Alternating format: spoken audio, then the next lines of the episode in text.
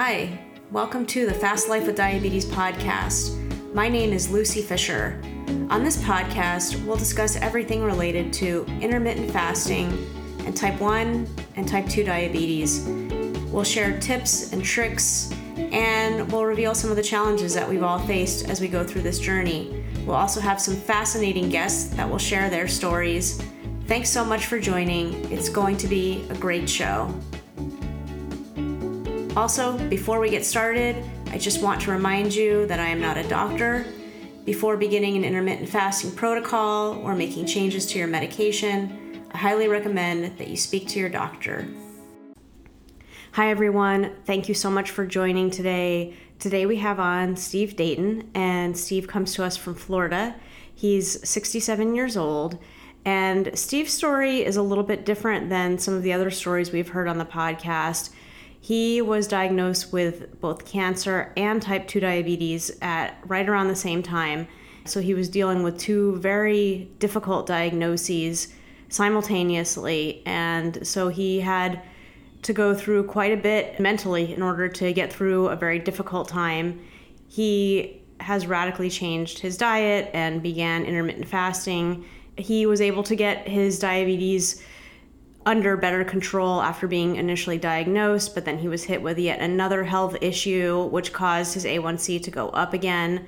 And so he's now in the process of bringing it back down. So his story has not been one that is linear in terms of getting a type 2 diagnosis and then making changes and then getting his A1C back under control. He's had some ups and downs. And I think it's a really important story to hear because, in a lot of ways, life is not linear. And you may be able to get your diabetes under control largely, and then something will happen that will cause you to have that situation reverse. And he speaks a lot about his mindset in terms of changing things around, getting his health back under control. And he is still midway through the process. His A1C is still above nine right now. So he has not gotten his blood sugars back to a place where it is at a healthy level. He's currently taking metformin and Ozempic, so he's not off medications yet. So I think Steve's story and his he's he was very candid about the things he's been through over this very difficult period and the things he's still going through. But his mindset is one of perseverance and strength and he has a lot of enthusiasm for life and I really enjoyed hearing his story and his take on his situation. And I have no doubt in the future that he will continue to improve his health. And I am very much looking forward to you hearing his story and then following up with him at some point in the future. So I hope you enjoy this episode. Hi, Steve. Thank you so much for joining me today. I'm so excited to hear your story. Thank you for inviting me. Yeah, of course. Before we dive in, do you want to just give everybody a quick background about yourself? Okay, um, I will turn 67 at the beginning of December. I presently live in Venice, Florida. I moved to Venice four years ago from Southern California, the Long Beach, Los Angeles area. Um, I retired from the practice of law, and I was also a department chair, uh, paralegal studies at Fullerton College. Um, and never thought I'd want to go to Florida, but I went to visit relatives before a cruise and fell in love with the area. And my cousin had a condo on the market that I stayed in. And I said, keep it off the market. I'm buying it. So that's how I ended up in Florida. Wow. I love that. What a great story. And well, you know, I guess I should tell all the listeners in case they're wondering, your your condo's okay. You had some damage to the landscaping, but your your actual condo is okay. So that's good. I'm happy to hear that.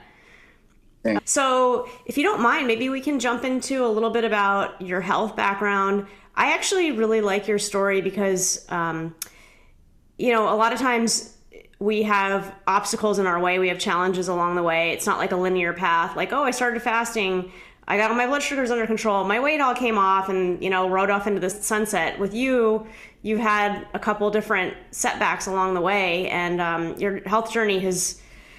It's been a tough one, and I think people can learn a lot from your story. So, do you want to just kind of start where you think makes sense? Sure. Um, in the end of 2019, um, I had had some activity, and if I get too crude, edit it out. But um, I had had what I thought was um, hemorrhoids. And I did the typical things people do to get rid of hemorrhoids. And I was out in California. We threw my father a 90th birthday party. And when I came back, I had an appointment with the gastroenterologist, assuming that he would tell me what to do about him. Well, he looked at me after he had examined me and he said, These are not hemorrhoids. I believe it's a cancerous tumor. And so he said, We're going to have to go ahead and do a colonoscopy, but I want to send you to an oncologist. And I want him to do an examination. So when I went to the oncologist, which was pre um, colonoscopy, they wanted to do a PET scan. And not having had one done, um, there's a sugar liquid that you have to consume or they inject to be able to spot certain things. Well, to do that, they took um, a finger stick to get my blood sugar reading. I never had any clue that I would be diabetic. And my uh, stick was 434. And I'm like, what in the heck does this mean? And they're like, we can't do anything until we get you to at least 200, but preferably below. So they got in touch with my primary care physician, who then put me on metformin to bring it down um, and had me go on to a diabetic diet, which I researched and could not find what a diabetic diet really is. So I opted, after talking with my doctor, to go back to uh, low carb and Atkins diet, which I had been on in the past to lose weight. And we got it down. And um, in a couple of weeks, I got down to 192. And they were able to perform the test. And um, the scans showed that I, in fact, had uh, colorectal cancer. Um, I began chemo radiation in April of 2020. That lasted to the middle of June 2020. And then at that time, they tested my A1C and I was at 7.1. And the doctor's like, well, we'll be able to bring you below seven without issue. And so for a year, I was doing fine. I was in good health. Tests showed I was cancer free. Um, and then in September of 2021, I developed a hydrocele and um, started getting swollen in the groin area. Well, it turned out that because of the chemo or the radiation that I had given my stage four cancer, it had literally destroyed lymph nodes in my groin area. And so I became swollen to the point where my scrotum was almost the size of a softball. Um, and I couldn't get anyone to deal with it. They kept saying, even my urologist said, Oh, it's the hydrocele, it's the hydrocele. We'll give you some antibiotic pills, and when it comes down, we'll get rid of the hydrocele. And I was just in a lot of pain. And finally, I went into primary care, and I couldn't see my doctor, but I saw the nurse practitioner, and she took one look at me, brought in another doctor, and I was in the hospital the next day. Um, I was in the hospital for almost six days. I had to lay flat 18 hours. Then I was given intense antibiotics to try and get down the swelling and get rid of the lymphedema. As a result of those intense antibiotics, this year in spring of this year, we went back and started doing the A1C testing, and blood sugar was still below 200, but my A1C was at 12.6. And the doctor said, We got to get this down. And so they upped my metformin, um, put me on Ozempic in May. And um, prior to the Ozempic, I had brought it down nine three, but the doctor wanted it definitely down below seven. So I've been on Ozempic since May of this year. Um, and I'm working on getting my weight down um, and getting to a point where hopefully I can get beyond metformin and Ozempic. Yeah, wow, that's quite a story. And you know what's interesting is since you had so much going on, it almost seems like diabetes was like an afterthought. Is that how you felt? Yes, I did. I I have a niece who was diagnosed as type 1 diabetes um, when she was about 12. And that was really my only experience, with the exception of grandparents, and that that got late onset of type 2 diabetes. But so I never anticipated it because I've always been relatively health conscious. So it was yeah. shocking. Yeah, I'm sure it was. And I mean, obviously you were dealing with cancer and you had so many other things going on, but did you feel like uh, maybe you couldn't even separate out what was how the diabetes was making you feel versus how the cancer was making you feel? You must have just been very tired, feeling very off for a really long time. Is that what happened? Yes, yes, I was.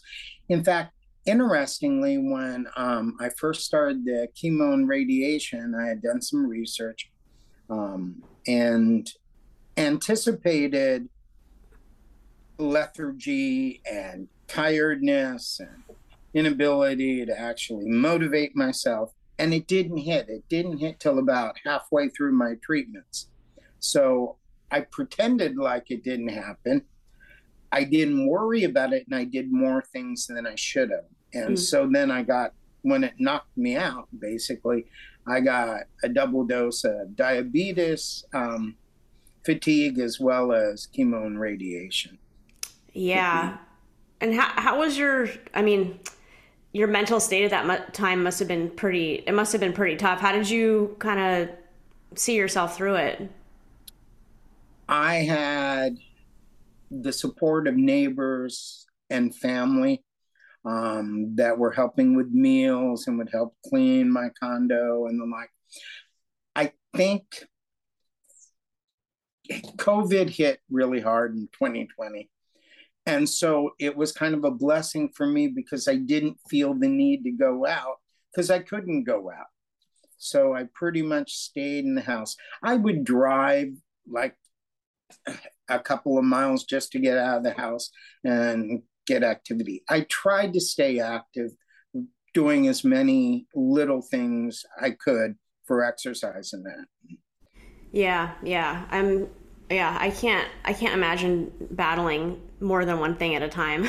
Having cancer and diabetes at the same time that must have been really tough. Um what so you're on metformin and Ozempic still, right? Right. And what what was your last A1C check? My last A1C was 9.3. 9.3, okay. That, were, that was in um, August. And so we'll do another one in February. Okay. And how are you feeling? Because you wrote on Facebook that you've had some pretty good steady blood sugars recently. So I assume your A1C will be much better, right? I'm hoping. Yeah. My, um, for the last probably three to four weeks, my endocrinologist wants me to test twice a week. I'm testing three times a week. Um, and I'm staying within 125 to 96. I haven't been able to get below 96, but he's not concerned right now with the 120 in that. I'm averaging about 115 to 118 most of the time, though. This last week I've been at 110. So yeah, I mean that that's a huge improvement over over being you know 200 plus right. consistently. So I'm sure you must be feeling a lot better, at least from a blood sugar perspective. I am. And so, what's going on with your with the cancer right now? Are you in remission? No, I am cancer free. Um, okay. The chemo and radiation. Um, it ended up. They were concerned whether it would be um, rectal cancer or whether it be anal cancer because of the um, removal of the tumor, whether it have to be surgically or uh, just through chemo and radiation. And I had a sizable tumor, but it was anal cancer. And so the chemo and radiation did away with it completely. So I test once a year though I see the oncologist more frequently in a year. But I test once a year and I'm still cancer free. So. Oh, fantastic. So now your primary concern is to just get your diabetes under control. And so what is what are your goals with respect to diabetes? Um, main goal is hopefully to get off of metformin and Ozempic. Um, and I realize it's my responsibility. I have to take charge of it. Um, after the cancer and after the diabetes, when I was in the hospital, I pretty much hit a really low point. Um, I'm one that I, I can't even tell you the times I've been depressed, but this was a time. And I was just kind of that attitude of I don't care. And so I would eat what I wanted to. I didn't exercise. I gained weight, and I had gone um, up to 207, which um, is not the highest I've been. I'm five seven, so it shows. Um, I've been a little bit higher, but when I moved to Florida, I made a point of staying somewhat healthy. And at that point, I didn't care. And so I just ate what I wanted to and didn't exercise. And then after I saw my oncologist and he put me on the Ozempic, I said, okay, take charge of your life. Only you can. And so I started the intermittent fasting after doing research. And I um, monitor my carbs. I only do 20 carbs a day. Um, and the Ozempic, I don't know whether it's my working out and monitoring the carbs or whether it's Ozempic or a combination of both. But right now, um, I am at a point, I'm at 182 and I want to get down to 160, which is what my doctor and I decided for my build would be optimal. Um, and I have a lot of things I want to do. I love traveling and I have trips planned that are kind of active um, trips. For example, next summer, I've already booked going to Uganda to go check out the mountain gorillas, which I've always wanted to see. So that requires walking and exercise. So, so I want to stay healthy and I'll do what I can to stay there. Yeah, that wow, those are I wasn't expecting that for your trip. That's that's great. That sounds really fun. I, I hope you enjoy yourself. I'm sure you will. Um, maybe there's a couple follow up questions I want to ask you, but first, uh, metformin and Ozempic. How are you tolerating them? I've heard a lot of people say that they don't do well on metformin. It bother that makes them nauseous. How are you feeling with it? I'm not having an issue with metformin. I really had an issue with Ozempic in the beginning. Um, it having read about it and talked with the doctors and that it pretty much blocks absorption. It's almost like you're always full. And there was a lot of um, hiccuping and belching and burping that I couldn't control. Um, and I'd eat and I'd feel like, oh my gosh, it, it's like if you've ever overstuffed yourself that feeling never went away. There was nothing I could do about it. So I guess part of what they say is that's what allows you to limit um, your intake. It forced me mentally to decide that I have to monitor my portions. I have to eat smaller meals. And the intermittent fasting really helped me get to the point after a month or so of um, being able to tolerate uh, the Ozempic. Yeah, that's. Um, I have a friend who's on Ozempic, and she said something very similar, and she she said it definitely causes gastro issues for her, but it seems like they come and go. It's not like a a consistent issue for her, which is how she's been able to stay on it. But yeah, I mean, mm-hmm. obviously the goal is to not be on drugs at all if you can avoid it. Right. Um, so hopefully, you know, is that your goal eventually to be? It's to be off metformin and Ozempic completely it's my goal. Whether that will occur, I don't know, but at least it gives me the motivation to exercise and stay active and do things for right now. Yeah, and I think you can if I mean I've spoken to so many people that are type 2 that were on, you know, all kinds of medications and through intermittent fasting and diet they've been able to eliminate their medications. Obviously, if you kind of go back to your old ways, then you, you can't stay off it. But if you right. kind of keep it, you know, real rigid and you keep control over the situation, then you can you can stay off those medications, hopefully indefinitely. Um, but maybe you can tell me a little bit more about intermittent fasting. When did you find it? And you, you mentioned Dr. Jason Fung. Maybe we can talk a little bit about just sort of what you're what you're doing now with with respect to that. Um, I I had talked to a couple of other people who were losing weight, and my initial interest was um, the weight loss before I realized it had the impact with um, diabetes itself. And so, in talking with my friends that are in the medical field that were on intermittent fasting, and being, I guess, as a former attorney, research is always an area that I um, have loved. So I did a lot of research and I did reading of various articles. And then I went to YouTube, and I strongly encourage people to do that um, to find the different videos that are available. I'm one that listening to someone who has gone through it or giving you pointers has always been beneficial to me rather than just reading. So I thought, okay, now I'm going to go on Ozempic and everything else. I'm going to stick on low carbs. Um, let's give the intermittent fasting a try. And so in the end of May of this year, basically, I, I became serious about it. And I decided that um, I would set up a schedule. I'm doing the 16 8, meaning not eating for 16 hours, um, and then eating during an eight hour block. So I don't start eating before 10:30 a.m. I won't even take a protein shake and I have to do my fasting blood sugar, so that works well also. Um, and then I stop eating about 6:30 p.m. I will go ahead uh, during that time if if I'm traveling or if I'm going out for an event or something, um, I will go ahead and adjust it. So if I'm gonna, I, I never eat later than 7:30 at night. That's the cutoff for me.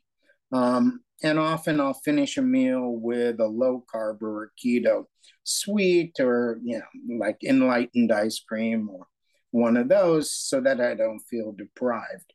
Um, it, it took a while to get to a point where I was comfortable. Um, and I found that if I, with Ozempic, if I had my larger meal, which really isn't a large meal, but if I had my larger one midday between like three and four, then I wasn't often, often I wasn't hungry at the end of the eating period. And so I'd either have a little bit or I'd have something sweet, like I said, the ice cream, or I wouldn't eat at all.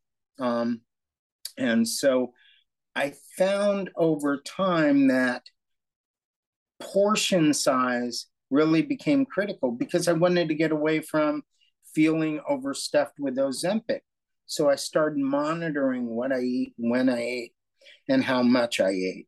And I would complain to people um, that, you know, I, I, I feel like I'm being deprived. I feel like I'm starving. Um, and a friend of mine who fasts um, said something interesting. And he said, You know, you're going to be hungry until you get it down. It's a routine like anything else, and it's going to take you time to get there. He said, Live with it as you will not die from it. And he said, and I'll never forget this. I wrote it down after he told me. I said, You have to repeat it. He said, There's a difference between starving and being deprived. Be happy you were only deprived and not one of the many people, especially children, on this planet that are starving. And that really became a rule to where when I was uncomfortable with intermittent fasting or I was like, oh, I have to eat something, I just let it go and repeated that or read um, the note. And it really made a difference. So uh, Do you still feel deprived now, though? I mean, because you've been no. I, in the beginning, I felt that way too, and then you know, after a month or so, that I don't feel deprived at all. How do you feel? It, it, I agree. It took me about a month. Took me about a month, and it becomes almost unconscious. It's like you just don't think about eating, and I think part of it is, I at least um, have been indoctrinated with commercials and big meals and everything that we have to eat, and we have to eat these big meals and the like, and we. I was never really an emotional leader, but I developed habits that showed emotional eating. And so once I got into the intermittent fasting, I have more energy. I do more things um, than I did in the past. I used to procrastinate. Now it's like, why are you procrastinating? Just go do it. Um, and my procrastination was more of a feeling full, wanting to eat, being lazy because of the things I was putting into my body. And now um, I, I really am happy that keto is very active throughout the media um, if you're looking in the right places because it kind of promotes low carb eating for me which has always worked for me and there are people who i have signed up for their recipes in that i love to cook so i'll plan my meals which have really helped me with my diabetes i will lay out my menu for the week. And then I'll shop.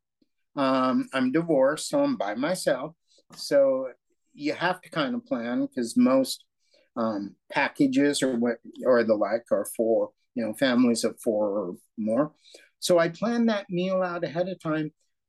I may pre-cook some things, but it keeps me focused on not eating but being active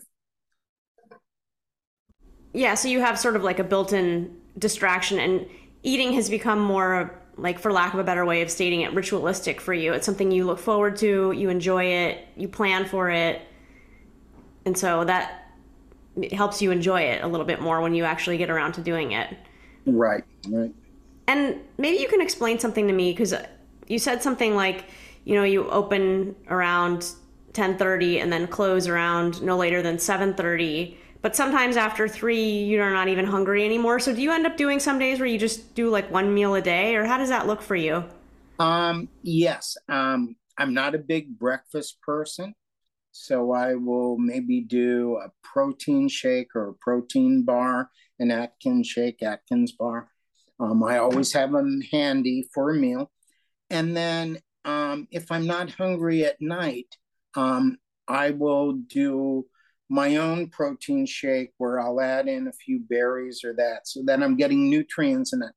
I try to do three meals a day in some form, um, just so that my metabolism is active during the time. But, right. And do you, during that time period, the eight hours, because I, I hear people doing it all different kind, kinds of ways. You you try to fit three meals in, or loosely termed three meals. They're not right. really. Some of them are not really meals. They're like a snack, I guess you could say. But do you do? Right. Do you eat continuously during that period, or you just eat in specific segments? Like I eat at ten thirty, I eat at two, I eat at you know. I can't be that regimented. Um, so for me, I will go ahead and eat when I'm hungry during that window. What I'll often find is I may do a sugar free or low carb snack.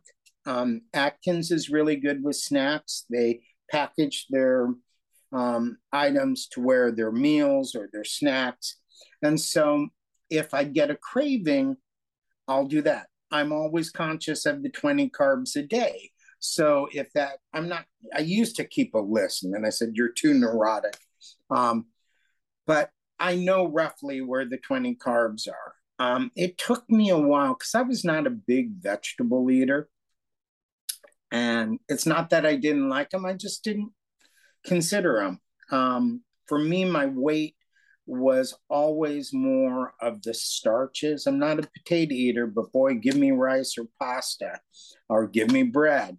Um, and so getting away from that was tough in the beginning.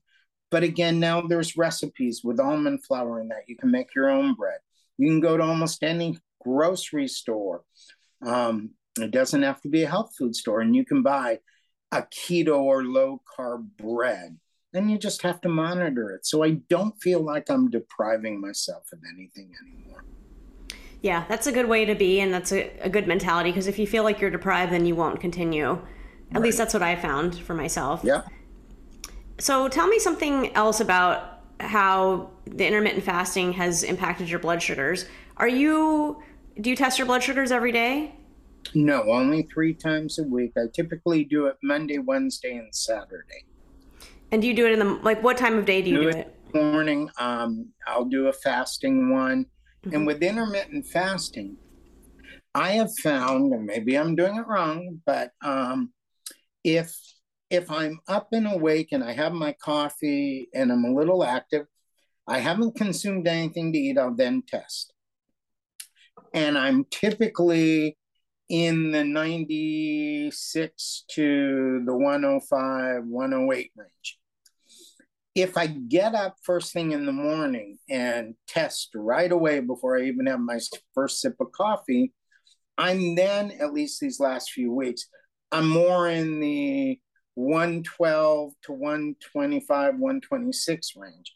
And I've talked to the doctors and I've done some reading and that. And Everyone's a little bit different, but I try to at least test no later than an hour after I'm up. Yeah, it sounds to me like, you know, and I'm not your doctor, but having had diabetes for as long as I've had it, it sounds like you have some sort of mild feet on the floor or dawn phenomenon. If you test right when you get up and you have a little bit of a high blood sugar and then it comes down, it sounds like, you know, for type 1, it can be very extreme. For you, it's like getting up to 125 is a high blood sugar for you. So, right and then it comes right down. So that's kind of what it sounds like. But over time, especially as you continue fasting and you know losing more and more weight and keep your diet under control, hopefully that just goes away. Right, and that's what my doctor said. Yeah. Your body's just adjusting to all these things we're putting in it and what your glucose is going through.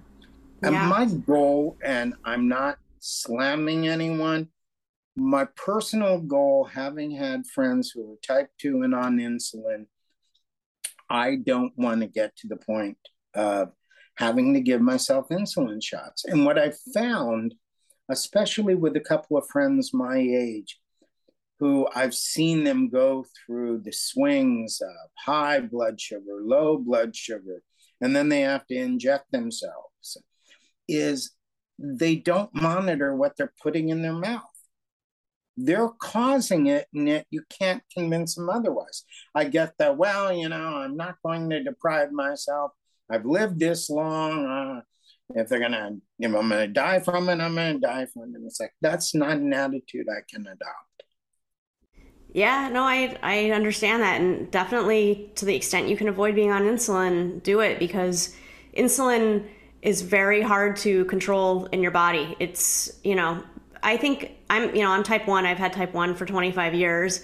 And people, lay people that don't have diabetes are just like, oh, well, you just take insulin, right? And I'm like, yeah, but do you understand? Insulin isn't something that you just take, oh, I take five units of insulin every day. No, it's like, it varies minute to minute every single day and you're not you're basically taking the place of your pancreas and it's really hard to do and it's very imprecise and you mess up constantly and when you mess up you feel bad so to the extent you can avoid getting on insulin, which it sounds like you are totally on the right track, that makes a lot of sense. And I wholeheartedly agree with you in trying to avoid that fate.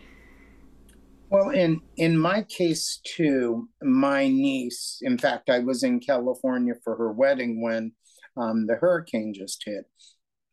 She was, as I said, diagnosed in her young teens as type one, and I've watched her as she moved into adulthood and that the issues with insulin she had to go through, the different ways of getting the insulin in her body, the highs, the lows, and and I've I felt such empathy and sympathy for her that I just don't want to be there. I I will do what I can to not have to take insulin. And that's just my personal choice. Yeah, no, and I totally understand that. And I, I think you're correct in wanting to have that for yourself. And my guess actually is if you continue on this track with the metformin, um, your metformin, you know, dosages are going to start going down to the point where so, so at some point they may even start causing low blood sugars for you, and you'll just have to talk to your doctor about getting off of it. And the Ozempic, same thing. Uh-huh. But it seems like you're not quite there yet. But No. it sounds to me like at some point in the not too distant future, especially since you've been so good about everything you're doing, and um, I'm sure it's not terribly far off. So, so you basically have totally shifted your whole life since May of this year. You started with the intermittent fasting, and then went real hard on the the low carb diet. Um, so you have you said you have like another 20 pounds you want to lose. Have you noticed the weight loss kind of has it stalled out at all, or do you feel like it's coming off pretty consistently? It's it's slowed, um, and that's why I think Ozempic had a lot to do with it. And I started going crazy on working out. Um, it's no longer my focus. Um, now it's I, I, rarely weigh myself. Um, I'll weigh myself before I go to the doctors because you're going to weigh yourself fully clothed, and I can do it at home and know the difference. I judge it more on my clothes and how I feel, and am I um, now moving to another belt um, opening rather than um, actually like friends of mine will weigh themselves every morning. I'm not going to do that. I just don't feel like that's relevant. If I feel healthy, I, then I'm going to stay the way I am and I'm going to continue to do what I'm doing. Yeah, that's a very rational approach, and it's there's no sense in getting neurotic over the slight variations in your weight every day, especially if you're feeling good. the The thing with you is you have a lot of perspective now. You've gone through cancer, you know, type two diabetes. You're the weight, the number on the scale is really the least of your problems. Mm-hmm. You've been through a lot. You know, like what what's serious and what's not. So I can totally understand that perspective. Well, and for me, I come from a family of medical professionals. There's about five doctors in my family. My mother was an RN, and all of my aunts, literally all of my aunts, are uh, nurses. And the one thing I hearken back to now is the times that I never really gained weight till I was in my 40s. I was always active and I was relatively thin until then. Um, and in my 40s, it was like I would just bounce up and down, up and down, up and down. And one of the things my mother would always say to me is just reduce your portion size. Keep your mouth closed. You know, don't eat as much as you keep eating, and you'll lose weight. And now I see that. Now I see that portion control plays a very important role and you don't feel deprived. If I want something, if I want a candy bar, fine, but I'm going to balance other things as a result of it. And so it's re education completely. Yeah, yeah, yeah. No, that's.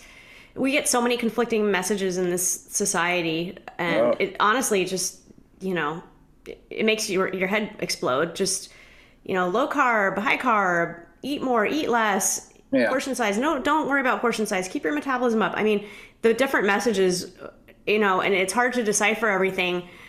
Like you, I'm glad I found Dr. Jason Fung and I've done a lot of my own research and mm-hmm. I feel mm-hmm. like I, I finally understand how my body works, but it wasn't like that for most of my life. So, right, right. And there's a Dr. Berg too that I've listened to that I like the videos and that I've on YouTube. So, yeah. The resources are out there. You just have to educate yourself. That's right. And what has your doctor said about um, did your doctor recommend intermittent fasting to you at all or you you kind of found it on your own, right? I found it on my own, but I talked with my doctor. Um, he's somewhat I got a new doctor. The first time I was diagnosed during the cancer period, I had a doctor that was very regimented, was kind of anti low carb, but then when he saw it was working, it was fine. He left and I got a new doctor that I really like. And he's a very holistic doctor. And so he looks at everything. And he asked about sleep habits and he asked about, um, in addition to exercise and eating, how much water was I consuming during a day? And so his focus on intermittent fasting was he thought it was a good idea if I understood what the problems could be, and if I see those symptoms, to either call or eat or do something so that I'm not perpetuating it. He really didn't want me to go overboard, which I tend to have a tendency to do. So, so we've been working well together. And the thing I like about this doctor is I can literally email him and get an email response within a 24 hour period. Oh, that's great. That's that's really helpful to have, you know, a doctor that's supportive of you and is responsive to you even better. That's that right. is very hard to find. So It is. I know. Um so speaking of, you know, your situation with your doctor, so the doctor that you're seeing now, he's he's not an endocrinologist, he's not a um I'm seeing both. You're um, seeing both. Okay. When, when I um finished my treatments for cancer. Three months later, I did a full body scan um, requested by my oncologist. And it was determined that I had a few issues. I was a smoker at the time. Um, and I thought the cancer was caused by smoking, but they ruled that out. Um, I've since stopped smoking, but at that time, I was diagnosed, even though the tumors were gone, I was diagnosed with ground glass nodules in my lungs from smoking, which is kind of like a COPD. And then there were uh, nodules um, determined to exist in my thyroid. So my oncologist sent me to an endocrinologist who was more focused on the thyroids um, nodules than he was on the diabetes. And so I had to go through testing and that, and they all turned out to be benign. And he and my primary work now on my diabetes. And he pretty much lets my primary um, dictate what direction we're going because he's in agreement with him. Okay. So I see. That's a lot of um, input in juggling doctors. That's it is. it must be hard to keep track of all of that. Um, I, I guess because like once the nodules were determined to be benign, um, I see the doctor one the endocrinologist once a year. I see my primary uh, three times a year, and so the he will the primary will reach out to the endocrinologist and keep him updated on my diabetes and that and the endocrinologist is more concerned with thyroid um, i just had an ultrasound yesterday um, to see what the status is on the nodules and the like so. Okay yeah so you just got to keep keep on top of all that stuff constantly yeah getting old is no fun um, actually, I want to talk now, if we can, about. I know you like silver sneakers, and I know you you said mm-hmm. when you're going to Uganda, you ha- you're going to be hiking and, and walking around a lot. So, tell me a little bit about your exercise routine now and how it interacts with fasting and your blood sugar. Anything you've noticed with respect to exercise? Well, I started silver sneakers um, after I'd read an article about it. You have to be, I believe, on Medicare to qualify unless your insurance is willing to cover it. Um, there's no cost for me since I am on Medicare and I have the supplement as well. Um, I started it when, after chemo and radiation, I noticed my balance was off. And Silver Sneakers has different classes um, related to balance. They have strength training, um, and they have yoga and Zumba or whatever it is, and a bunch of other things, weightlifting and that. What I like about it is um, you can do recorded sessions, you can do live sessions, and then they link with gyms in your area. So there are four gyms that I can go to in Venice, Florida that are tied in with silver sneakers that I don't have to pay anything for. And I can either use the equipment or I can get um, advice from some of the trainers. Um, and what I'll do is I'll bring it up on my iPad and then if I'm doing an exercise or one of the things at home, um, I'll go ahead and broadcast it to my TV. I'll just mirror it from my iPad, and then I have it on a full screen TV, and I've got my weights and my bands and the like. Um, I work out at a minimum three times a week.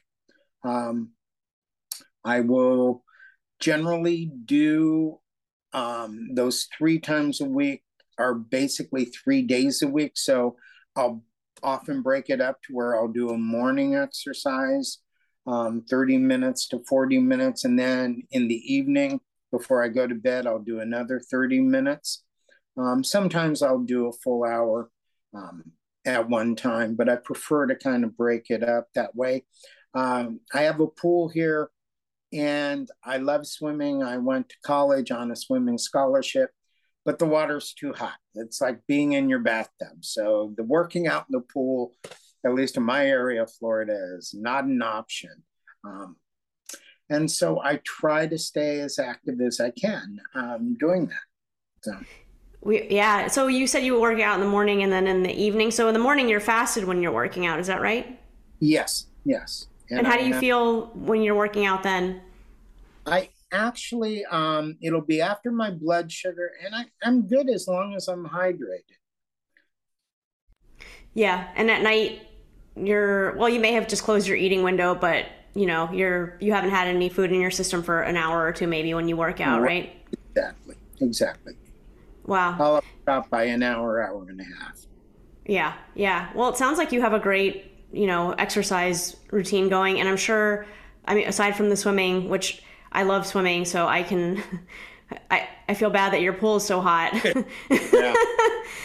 uh, that's that's one of my favorite things to do. I actually went um, last night, and they they try to keep the pool around 80 degrees, which is just ticking up to being too hot for me. Mm-hmm. I don't know how hot your pool is, but that's it's because of the sun and the heat. Now now that we're moving into winter, it'll go down. Mm-hmm. They keep the temp at 84 which I think's a little too hot. But then when it's hot and when we're having the 95 to 100 degree days, it's heating that water and it can get as hot as 91. Our even ocean was 93 before the hurricane hit. So you couldn't even go there and exercise.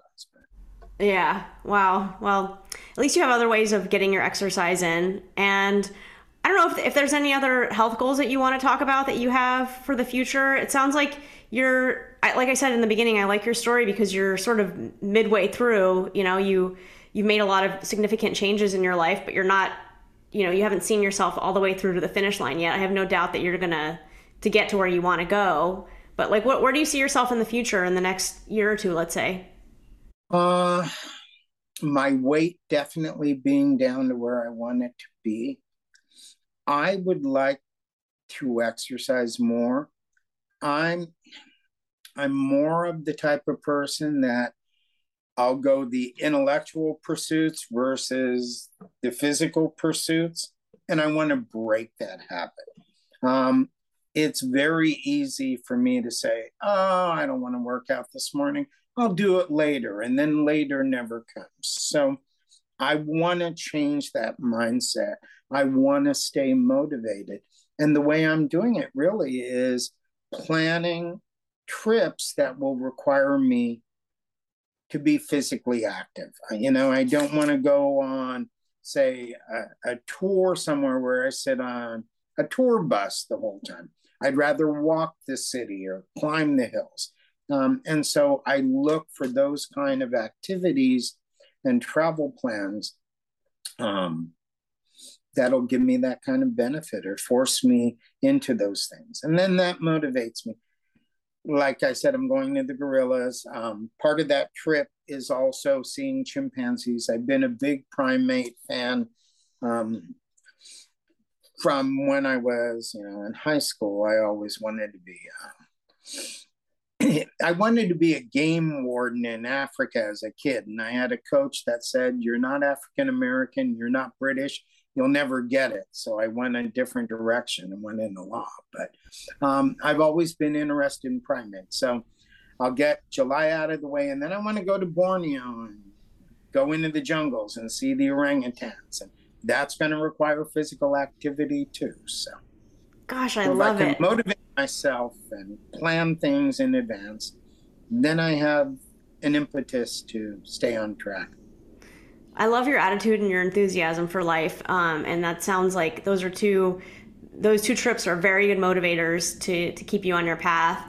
And maybe just you know, as we come to a close here, you know, you're still in the, you're still in it. You're still, you just really hit this hard starting in May of this year. So you're, you know, you're still close to the beginning. How do you, what, what kind of advice would you give to somebody that might be also close to the beginning? And there, it's it's harder in the beginning. I know that for a fact. So maybe since you're closer to it, you can speak to like what advice you might have for people just starting out. Um, it's an old adage, but knowledge really is power. And being one who was complacent with my own medical um, history, I would be one of those that would wait until I absolutely had to go to a doctor. I just, I don't like hospitals. I don't like doctors, even though um, I grew up in that environment with my family but what I've learned, especially from the cancer coexisting with the diabetes, is that I had to be proactive with my education. And I would recommend to people learn about your condition, whether it's type 1 or type 2 or anything else. Get a second opinion, educate yourself so that you can ask relevant questions. Um, an example is I had done research on the cancer once I found out it was cancer. Um, and so I had to be treated five times a day with chemo and um, with radiation.